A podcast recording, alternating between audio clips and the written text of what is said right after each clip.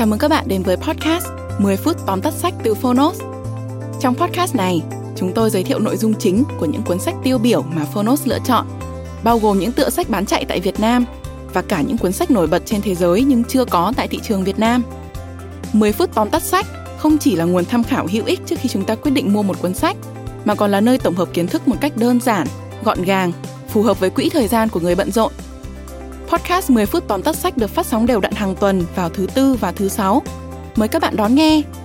Và nếu yêu thích nội dung này, hãy tải ứng dụng sách nói có bản quyền và âm thanh số Phonos để khám phá thêm hàng ngàn nội dung số hấp dẫn khác như sách nói, ebook, thiền, chuyện ngủ, nhạc chủ đề. Hẹn gặp các bạn tại ứng dụng sách nói có bản quyền và âm thanh số Phonos. Còn bây giờ, hãy cùng lắng nghe những nội dung chính của cuốn sách hôm nay nhé.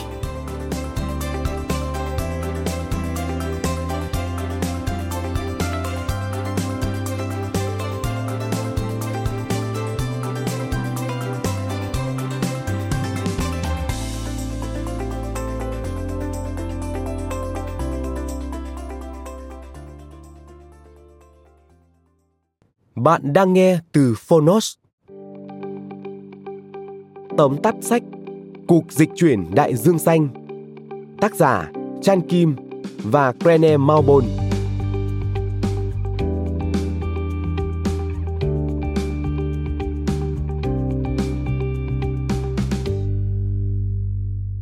Công ty của bạn đang đối mặt với nguy cơ chết chìm trước sự cạnh tranh khốc liệt của thị trường. Hay bạn đang ấp ủ khởi nghiệp nhưng lo lắng rằng các thị trường ngách cũng đã bão hòa. Vấn đề ở đây là bạn vẫn đang nhìn vào thị trường đại dương đỏ, giống như những đàn cá mập cắn xé lẫn nhau để tranh giành miếng mồi, khiến nước biển đục ngầu. Nếu bạn xông pha vào những thị trường đông đúc thì sẽ rất khó để cạnh tranh. Tránh xa những chốn cạnh tranh khốc liệt, công ty của bạn sẽ phát đạt.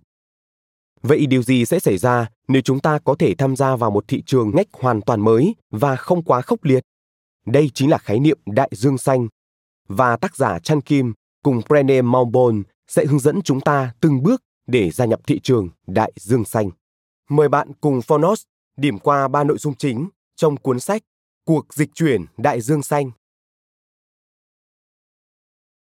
Nội dung thứ nhất, hiểu được cách tạo ra thị trường mới giúp chúng ta tìm thấy đại dương xanh của riêng mình. Với chiến lược thị trường đại dương xanh, doanh nghiệp của bạn có thể giành được thành công để đạt được điều đó, trước tiên bạn phải hiểu cách tạo ra thị trường mới.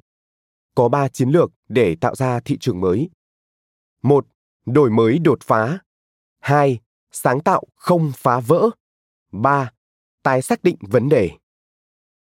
Sự đổi mới đột phá diễn ra khi những tiến bộ công nghệ mới đánh bại những công nghệ cũ, phá vỡ cấu trúc ngành công nghiệp.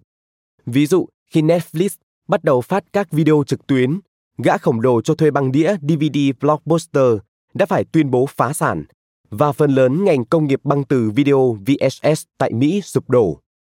Tiếp đến, sáng tạo không phá vỡ là chiến lược không nhằm thay thế hay phá hủy một thị trường.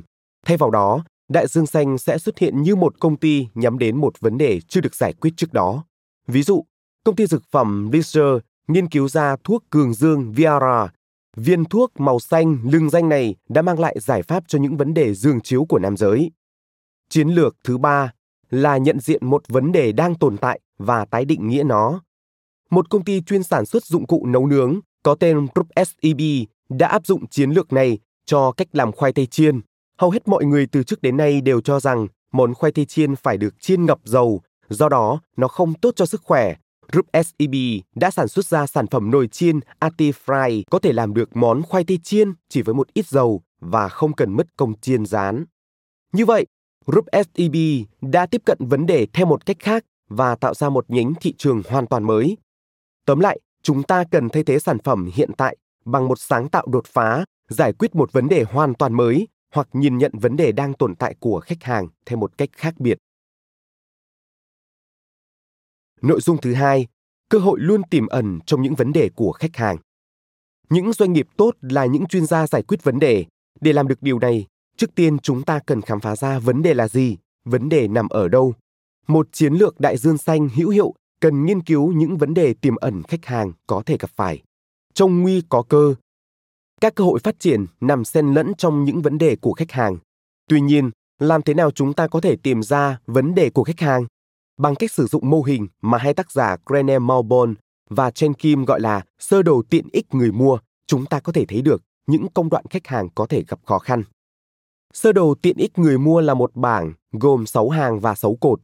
Trên các cột, chúng ta có các giai đoạn trải nghiệm của người mua bao gồm thanh toán, vận chuyển, sử dụng, bổ sung, bảo trì, thải bỏ.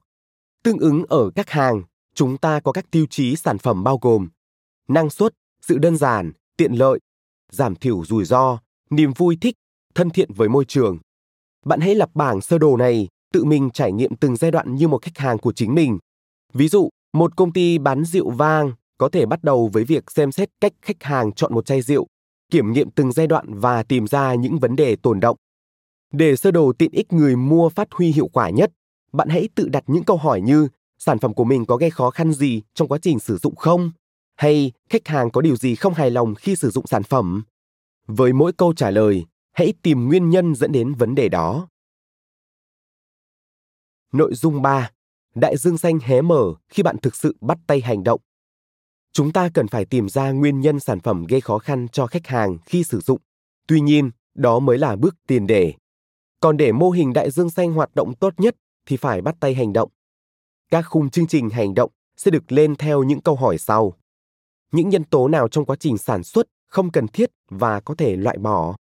Có lựa chọn nào mà chúng ta cung cấp có thể giảm xuống dưới mức tiêu chuẩn không? Những yếu tố nào cần phải cải thiện tiêu chuẩn? Chúng ta có thể tạo ra những sản phẩm mới không?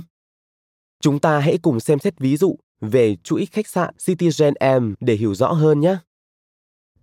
Khi cân nhắc có thể loại bớt cái gì, Citizen M đã bỏ các dịch vụ ở tiền sảnh.